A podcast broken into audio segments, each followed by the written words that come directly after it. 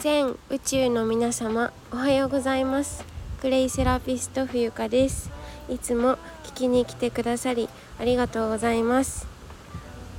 えー、2022年5月22日日曜日時刻は午前9時26分でございます。こちらの番組では茶道とクレイのあるちょっといい暮らしを配信しております。はい、えー、本日の横浜はあ晴れ。ちょっと雲のね流れが速いような気がします。昨日はあの結構夕方頃ですねあの雨がザーザーすごい降ったのでその名残なのかうんとお庭がね結構濡れてますね土とか。はい、えー、本題に入る前にお知らせがいくつかございます。え、家庭菜園のね進捗報告です、えー、今私初めての自分の手で家庭菜園まあ苗からなんですけど苗を買ってきてオクラとミニトマトオクラミニトマトえーと、ピーマンを育てています。でオクラだけちょっと元気がなくて虫食いだらけになっちゃってるんですけどミニトマトはお花をねえー、黄色いお花を咲かせてくれました。それからピーマンに関しましては小さい実がね出てきてくれててはい。ちょっとねあの収穫するのが待ち遠しい感じになってきています。えー、っとそれからえー、明日お店番情報です。明日23日月曜日。午後4時から7時までの3時間の間のみですが、え、私は石田園陽光台というお店にいます、え、住所はですね神奈川県横浜市。メモの準備整ってますか？いきますよ。神奈川県横浜市磯子区陽光台3-1-1ショップ27というテナントの中にある1階103です。はい、JR 陽光台駅これは、えっと、京浜東北根岸線ですね最寄り駅は。はい、テナントあのロータリーの目の前の交差点を渡ってもらうといいです。というか小さい駅なので1つしか出口はないからすごい簡単にわかると思います。いらっしゃる方はあのー、ぜひ気をつけて遊びに来てください。はいということでお知らせは以上になります。えー、今回のテーマなんですけれども、えー、私が、まあ、会社員を卒業してもフリーランスになって半年と1ヶ月ぐらい経つのかな？うん。でえっ、とまあそこでいろいろ変化というかあなんだろう。会社員雇われの時との自分で仕事をするってなった時の変化がいくつかあるんですけど今回はその一つ。紹介しようかなと思います。あ自分が感じたことね。はい。えっ、と私が、まあ、会社員の時っていうのは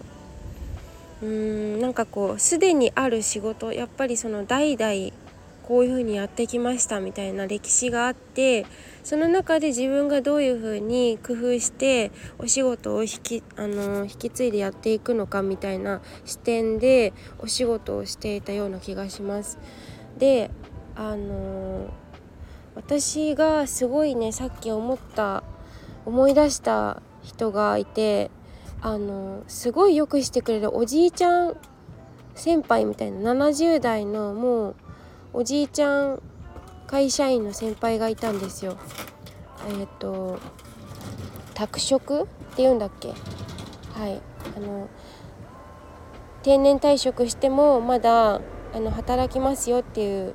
手続きをして会社に残ってる人。もう彼は辞めちゃったけどあの私が在籍してる間にね。彼がねずっと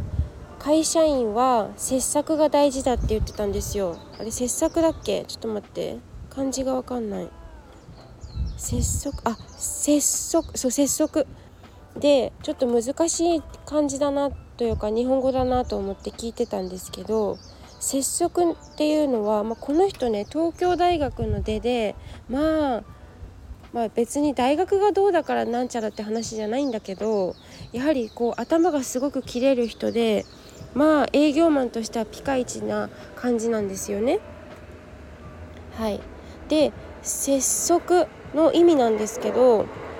えー、出来は悪いが仕事が早いということの意味なんですね。で彼がいつもお弁当とか食べる時間になると私と一緒にご飯食べてくれたりとかしてて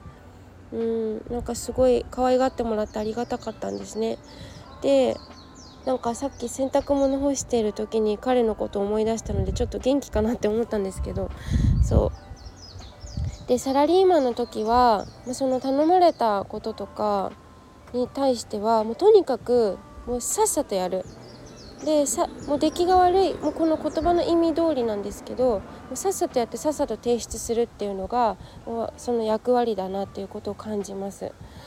で今こうやってフリーランスとしてあの一人で活動するようになるともう本当に私が一人であの個人事業主は社長なんだなってあの社長全部、うん、お金のこともえっ、ー、とうん材料ですよね。材料内訳とか、まあ、経理だったり、まあ、全てのことを自分の責任で、まあ、もちろん会社員に責任がないという話ではなくてそういうことじゃなくて、まあ、全てが全部私じゃないですか。うん、だからなんかこう例えば講座を用意するにも、えーと、と拙速するわけにはいかないというかだってあのちゃんと考えて打ち出さないとあの早いからいいっていうわけじゃないしやはりそこには必ずどんな仕事にも内容がびっしりこうきちんとした身のあるもの身になるものうん内容がきちんとしたものにしていかないといけないし拙速一つでは片付けられないことだなっていうことをとっても感じました。うんだからこそなんかいろんなことを打ち出してみるんだけど、まあ、たくさんあこれじゃないなっていうことも私自身もすごく感じているし、うん、やってみないとわからないところがまあちょっとギャンブル性みたいなところもあるのかもわかんないけど、うん、なんか響かないからこそやりがいがあったり響くからこそやりがいがあったりまあうん陰と陽じゃないけど全部バランスなんだなっていうことも感じるし。あとはじょあとはどう自分がなんかそれに対して、えー、どういうふうにやっていきたいのかなっていうなんか想像をいかに形にしていくかなのかなっていうことをね感じます。はいえーとすごい晴れてるな。はいということで今日はねあの個人事業主になってうんなんか改めてこう責任を感じるというかあ全部本当に自分次第であのいいにも悪いにもこう傾くんだなっていうことを感じたので、えー、こちらの配信に収めてみました。はいということで、えー、聞いていただき、えー、ありがとうございます。やっぱりねなんか会社員をやった経験があるからこそこういうふうに比較することができるのでうーん全て無駄じゃないなっていうこともやっぱりいつも感じますねはいでは聞いていただきまして誠にありがとうございましたではクレイセラピストフューカでした。